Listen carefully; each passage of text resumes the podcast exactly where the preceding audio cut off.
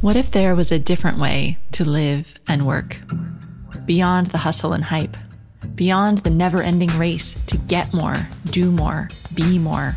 A way that's grounded, intuitive, intentional, and in line with your deepest, truest self. You're listening to Wellpreneur with me, your host, Amanda Cook. Together, we'll explore nature-based personal growth for high-achieving women. I invite you to plant your feet on the earth, slow down, tune in, and get ready to create a life of meaning and magic.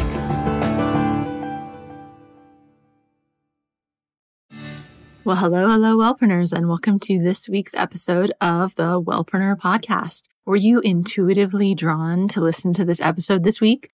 Okay. So maybe that's a bit cheesy, but this week I have my friend Holly Wharton on the show, and we are talking about using intuition in your business. The thing is, for years, I was convinced that I could think my way out of any problem, that if something wasn't going well, I could think up, I could learn and, take courses and study and somehow use my brain to create this amazing solution to get what I wanted. And actually that felt hard and a lot of struggle. But that was what I knew how to do, and that's what I'd done in school, and that's how I thought business worked. Well, newsflash, actually, since I've started tuning into my intuition, business and life feel a lot more fun and flowing and easy. Because actually, our intuition is like our subconscious processing so much information that we don't consciously know about and actually helping us to make decisions. It's really amazing. So I wanted to have Holly on to talk more about intuition and how she uses it in her business and how she helps her clients tune into their intuition. And we get a little bit woo-woo, which is kind of fun. So we kind of go into this whole exploring the intuitive space. But whether you're into the woo-woo stuff or not, I think you'll take away something that you can really learn from and use in this episode, because everyone can get more in tune with your body and start to be able to make easier, more aligned decisions just by tuning into your intuition. So I think you're going to really enjoy this week's episode. Now, in case you've missed it, for the past couple weeks, I've been sending out an email on Wednesdays called Wellpreneur Wednesdays. Very creative, right? And it's been pretty cool. And so far, the feedback's been really good. It's basically a really short, scannable summary of all the awesome stuff that you should know about, either in wellness and in business, both on my podcast, on other podcasts that I love, on other places around the web. It's like my curated roundup of what you need to know as a wellpreneur every Wednesday. So if you didn't get that, then you definitely want to come jump onto my email list, which you can sign up for at wellpreneuronline.com. And then you'll make sure you get the next Wednesday's Wellpreneur Wednesdays. Also, last week's episode 165, was all about simplifying your Facebook feed. And I love the discussion that we're having around this. So I just wanted to check in with you on that. And have you simplified your Facebook feed? So if not, I highly encourage you to do that, to go in and unfriend and unlike and unfollow things that just don't feel right, and then to curate your feed and start actually liking and friending people that are moving you in the direction you want to go in. And this is an area where you can use your intuition. So you can use your intuition when you see your Facebook feed and when you get that feeling when you see an update from someone, maybe you need to unfollow them. So it's a good practice between last week's episode on Facebook curation and making your Facebook feed fun again. That was episode 165. And this week, 166, talking all about intuition and business. They play together really nicely. I love it when that happens. Anyway, okay, let's jump over into this interview with Holly Wharton, all about intuitive business.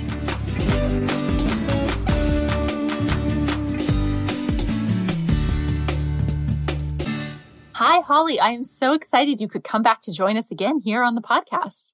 I'm excited to be back. Thank you. So, Holly, I wanted to have you on to talk about business intuition. And usually before I start an episode, I kind of chat with the guests and I'm like, oh, is there anything in particular you want to touch on in the interview? And you were just like, no, let's just let it flow. And I thought, this is good. We'll just use our intuition and see where it goes. It's perfect, right? So how did you get in? Because I know you wrote a book on business intuition, and it's something that you've started using more and more in your own business. So just tell people who you are, what you do, and how your interest in intuition came about.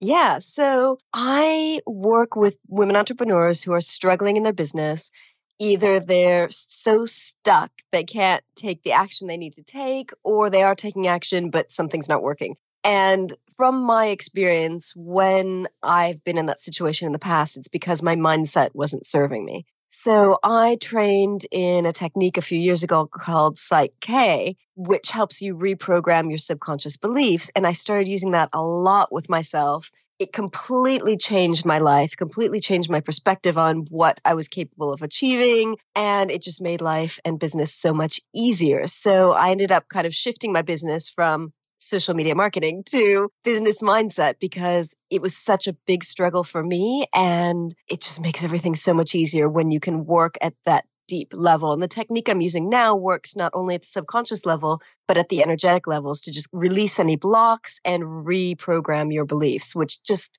makes taking action so much easier if you've got any blocks around self-esteem, self-confidence, that kind of thing. I've talked about this before on the podcast, but when I first got started, and probably, I don't know, maybe just a little bit before I'd met you in London, but early on as I was getting started with my business, I used to think that it was total BS, all of this mindset stuff. I was just like, oh, this is just what people are saying so they don't have to tell us like how really to grow a successful business, or like, this is what they're just saying for free. And then in their course, they'll tell you like what to really do, you know? And that was completely wrong. So if anyone out there is thinking that I've just learned is completely wrong, because so much of the success that we realize and the results that we get is down to how we're limiting ourselves because of our beliefs. Yeah, and that is so true, because this is not my first business. My first business I ran for 10 and a half years with a business partner. I learned so much about business, so much about online marketing. My role within that business was online marketing. So when I came to the coaching world, I had 10 and a half years of solid business and marketing experience, and I still struggled to make my business work. So it wasn't until I found that mindset piece that I realized, oh, I don't believe in myself. I don't value my knowledge. I don't value all I bring to the table. And that was when things started shifting for me, because all the practical business knowledge, I had it and it still wasn't working. Mm-hmm. Let's kind of talk a bit about, I guess, decision-making and second-guessing. And I mean, because there's kind of like two issues going on here. There's like the limiting belief thing, which is, in my mind, a lot of it is just like what you envision is kind of what you're going to get. And then there's also the subconscious bit, I guess you don't always realize what your expectations are, but there's that whole piece. But then there's also you have this nagging feeling about something, but you're trying to rationalize your way out of it. Mm-hmm. Yeah. Can you just talk about those a little bit? So I am not someone who naturally comes to the table with an amazing intuition. It's something that I worked on over the years, because for so many years, I ignored that nagging feeling. I felt totally out of touch with myself. I was not feeling connected and tapped into my inner wisdom, my higher self, my whatever you want to call it. And it was something that I had to develop. And the worst thing is that I used to think that intuition was something that like either you had it or you didn't. And I didn't realize it was something that you could develop. And it's taken me years really to get to the point where I absolutely trust my decisions now. I do not second guess myself. I know exactly when I make a decision, yes, no, this or that. I trust it 100%. It's like unwavering trust, faith, whatever in myself, because I have that really strong kind of inner compass of my intuition. But it takes hearing that little nudge, hearing that, you know, feeling that gut feeling and responding to it, like paying attention to it and doing what it tells you to do. And you have to kind of keep doing that until you strengthen your intuition muscle. Where does that come from in your body? I know it's different for everyone, but where do you get the nudge? I get it in my gut, really. I feel it there. Because I know that the real answers never come from my head. Yeah, I know. I always say that my gut is smarter than my head. And that's really hard. Personally, I've had like a very intellectual academic type upbringing. And that is what, and I was quite smart in school, and that's what was always valued. Yep. And so I was convinced I could think, I'm smarter than so many people and I can think my way through this. Like I can figure it out. And that's just not how it works, actually. I know. And I come from exactly the same background and beliefs. And I always valued logic and just, you know, using my head to figure something out. And it really took a lot of, I guess, faith and surrender to realize that there was another way and it might work better for me. And it does. It's scary, actually, because you think, I don't know, it throws like all your values into question in a way, or this worldview that you have, because you suddenly is like a leap of faith to trust your gut that first time and say, even though my head is saying, oh, I should be able to make this work and that work, or, you know, oh, I'm sure you guys listening have had this experience of like trying to end getting to the point in a relationship where it needs to end. And you don't end it. And it goes on and on and on and on because you keep justifying to yourself that, well, it could be pretty good or, you know, it's just this situation, blah, blah, blah. When inside, you know, it needs to end. Your gut is just like, get out of here. And your head is like, no, but it's not always bad. Yeah. Or leaving a job that you don't like. Yeah. You know, how many years can we all justify that? And how have you been able to be brave like that, to trust yourself and take and follow your gut? Or, you know, how have you strengthened that? I think it was the idea that I knew that other people had a strong intuitive nudge or intuition, and it really helped them in their lives. And so I wanted that too. And so I just started using this tool that I used to work with, Psych K, to reprogram my beliefs around that and just say, you know, I have a strong intuition that helps me out. I always listen to my intuition, creating kind of belief statements like that and just working on programming those in. And eventually it gets to the point where you have that shift and you start to believe. So it just made it easier. Psych K was such a big part of my life for 3 or 4 years that it was how I solved all my problems. All my mindset stuff kind of went through there. Like, I'm having problems doing this. Well, let's just put some beliefs in there. So that was really how I made it easier for me to listen to my intuition. And then once, like I said, it's like a muscle. Once you start paying attention to it a few times and listening to it, then it's like the little whisper becomes louder and louder and louder, and it's easier for you to hear.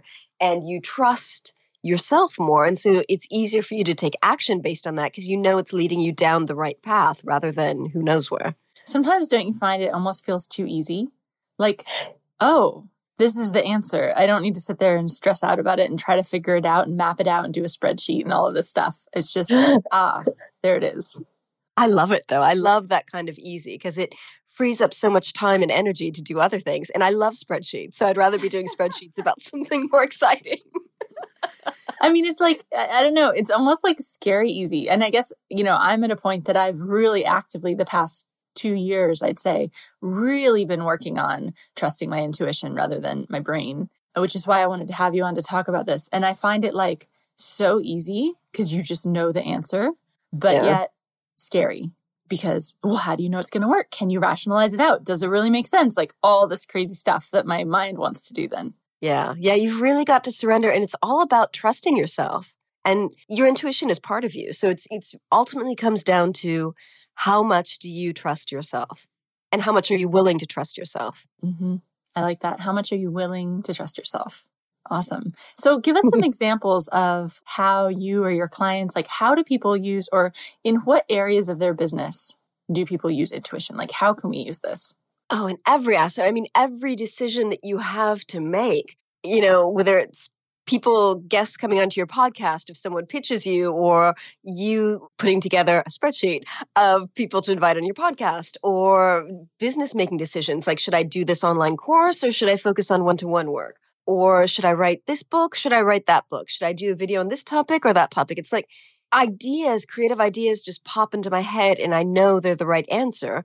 Or when I look at a list of ideas of things I have to do, I intuitively know which is the most important thing. I don't have to sit there and analyze it. It's just, I get like an instant boom. This is what I have to focus on first. So how do you distinguish between like competing voices that might be going on inside? So everyone now is like, oh my God, Amanda's hearing all these little voices in her head. No, but seriously, we all have these, right? So you have an idea, like a brilliant business idea that comes to you in the shower. How do you distinguish between idea that's come based on, or a feeling that's come based on fear, like scarcity, like, oh my gosh, I just need to do something to make money, or ego, which is like, oh, I could do that and everyone would be so impressed, versus intuition, like this is the path for you, like this is what I'm being called to do. How do you kind of tease those apart? I think that's an excellent question. And I would say the voice of intuition is, it just feels grounded, it feels supportive, it feels right. Whereas the voice of fear, I mean, fear is a very clear feeling. So I get a very different feeling when I'm thinking about making decisions based on fear. It's a kind of a tightness rather than just a relaxed expansiveness. And then the ego voice, yeah, that one can lead you astray, but that's also got a very different kind of feeling to it. So I guess it's energy. Yeah. So I think it's once you get used to your voice of intuition, your gut feeling of intuition, your heart feeling of intuition, whatever, wherever it is you feel it, you recognize it. It's like you would recognize the voice of a friend. You know, I can distinguish between your voice and some other person's voice because I've heard your voice so many times before. So it sounds like a lot of this is really, I mean, you need to tune into your own inner compass and like how these feelings and how these thoughts manifest themselves in your body so that you can start to distinguish this kind of stuff. So I'm wondering if you could share some exercises or, like you said, it feels like some people are more skilled at this intuition thing to start with. And I think that's just because they're more tuned into what's going on in their bodies and other people aren't. Could you give us some exercises or little baby steps people could try at home to start to tune into these? Yeah, definitely. And I speak as someone who was not tuned into my body. So I know exactly what it's like to be totally disconnected like that.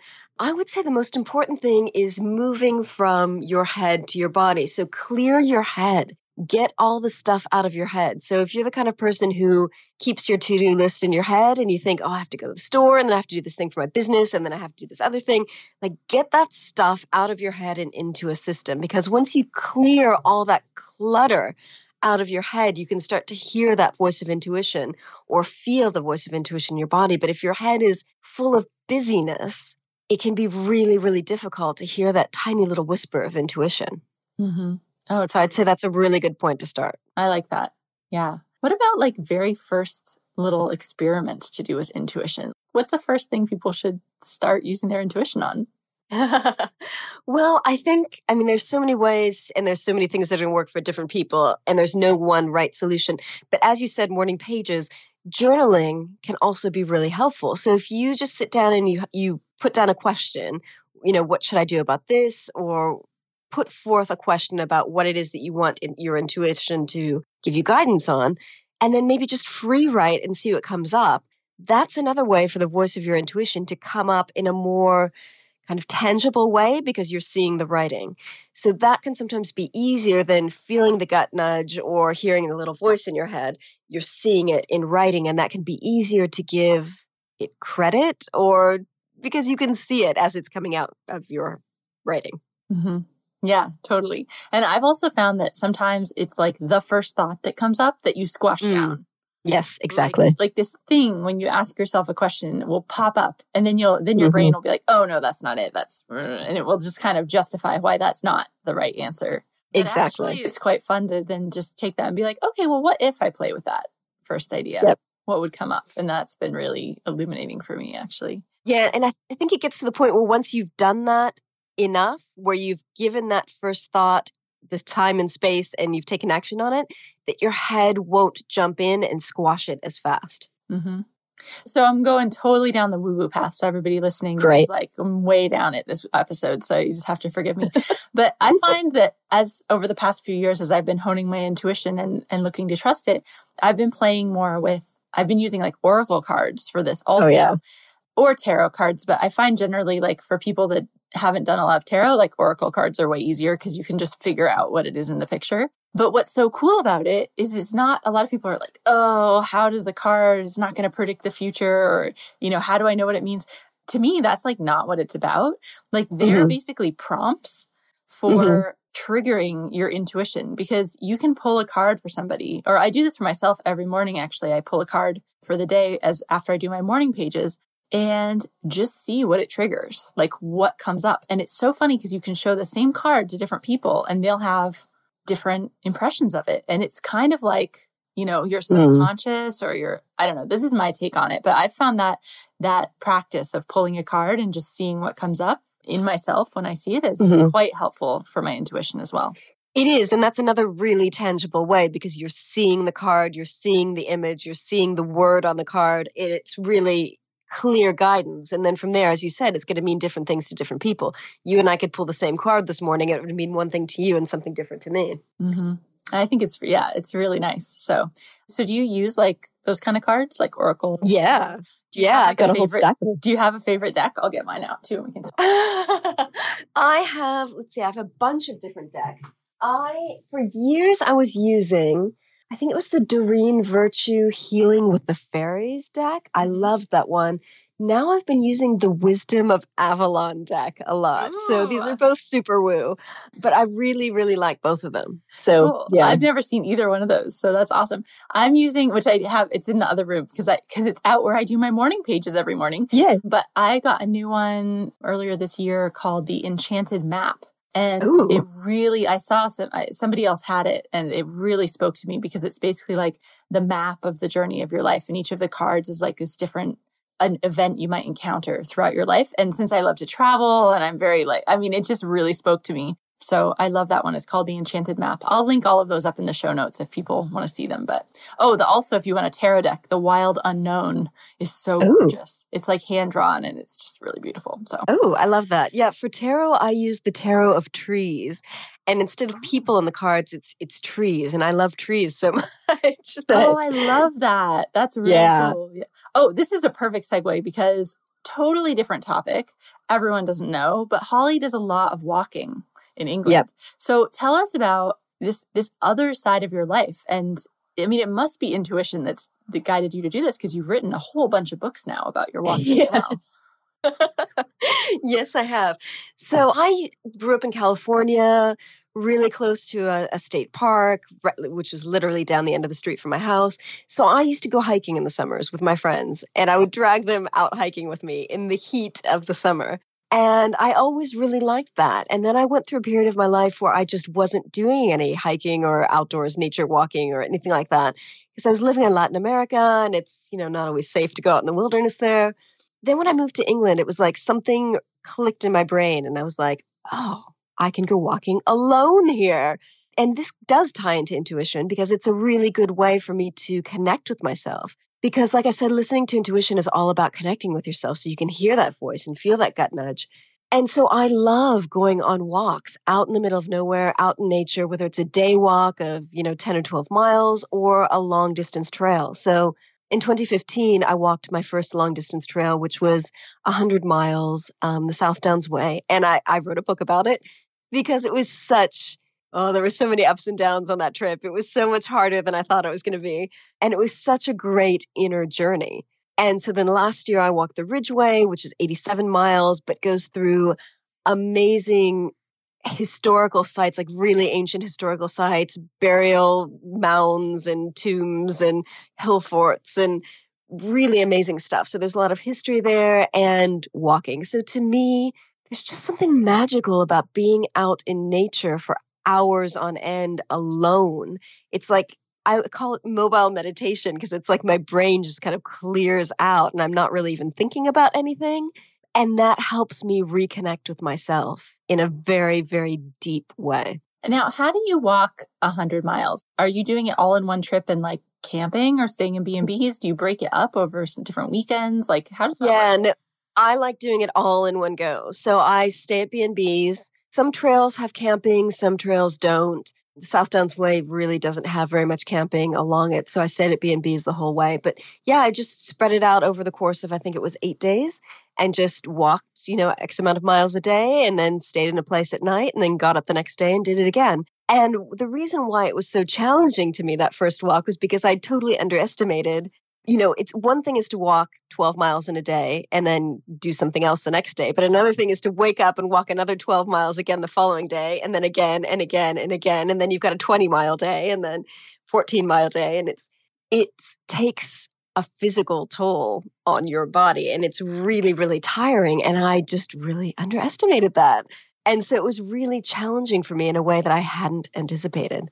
At the same time, being deeply, deeply just beautiful connection with myself. Did you write along the way or it was just afterwards? Oh, you did? Yeah, I do. So what I do is I have an iPad mini with a little keyboard and I bring it with me. And every night after dinner, I sit at the pub or wherever it is that I'm eating and I type up everything that happened to me during the day. So it's still fresh in my mind. And then that's kind of each day is a chapter in the book. And then when I get home, I add all of the kind of cultural, historical reflections and that kind of thing. So I usually end up publishing the book about a year after I've done the walk, because it takes me that time to kind of do the editing, but also reflect on the experience. Mm-hmm. Do you remember what sparked you to even want to do that? Because I'd never even heard about the South Downs Way until you walked it. Like, what triggered that for you, or what sparked it? Well, so I'd been doing lots of day walks. I live in Surrey, so I have loads of trails to walk on. And I just always wanted to walk the Camino de Santiago in Spain, ever since I was like 20 or 21 years old and I read this book about it. So that was in the back of my head for the longest time. And I thought, well, that's a really long walk. I mean, that's going to take like over a month. So why don't I start with something easier, which is just 100 miles? And I started looking at national trails, and I started reading other people's accounts of walking different national trails, and settled on the South Downs Way, which is actually probably one of the most popular ones. Oh, I love that. And have you walked the Camino de Santiago yet? No, I haven't, because, after I did that, the South Downs Way, I realized that I love walking in England so much that I just want to walk more here before I move on to other countries. Got it. Well, there's still loads more walking to do. England has people love going for hikes in England. Yeah. And there's so many nice B&Bs and pubs along the way too, with big fireplaces and pints of ale and yummy pies and all sorts of non-healthy stuff, but it's really cozy and lovely. So yeah. Awesome. So Holly, any final parting thoughts for people about intuition?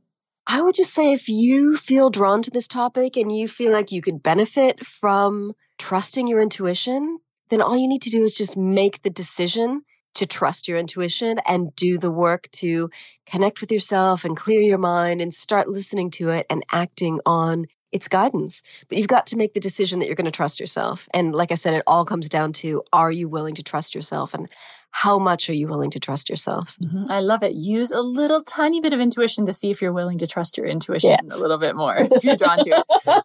It's fantastic. So Holly, tell us your book and your website and where people can get in touch if they want to have a chat with you about this. Yeah. So my website is hollywharton.com, and my email is holly@hollywharton.com. And the book is called Business Intuition. So if you search for me on Amazon or wherever you buy books online, you can find both my Business Intuition book and my books on walking and other books on business mindset. So, yeah. Awesome. Cool. Thanks so much, Holly, for being here. Thank you. Thanks so much for listening to this episode of the Wellpreneur Podcast. As always, you can get all the links in the show notes, which are available at wellpreneuronline.com. And if you're not signed up to get my Wellpreneur Wednesday updates, which tells you exactly what you need to know as a wellpreneur every single week, the best from wellness and business, then jump over again to wellpreneuronline.com, join my email list, and you'll hear from me on Wednesday. Okay, have a fantastic week, guys, and I will see you back here next week as usual.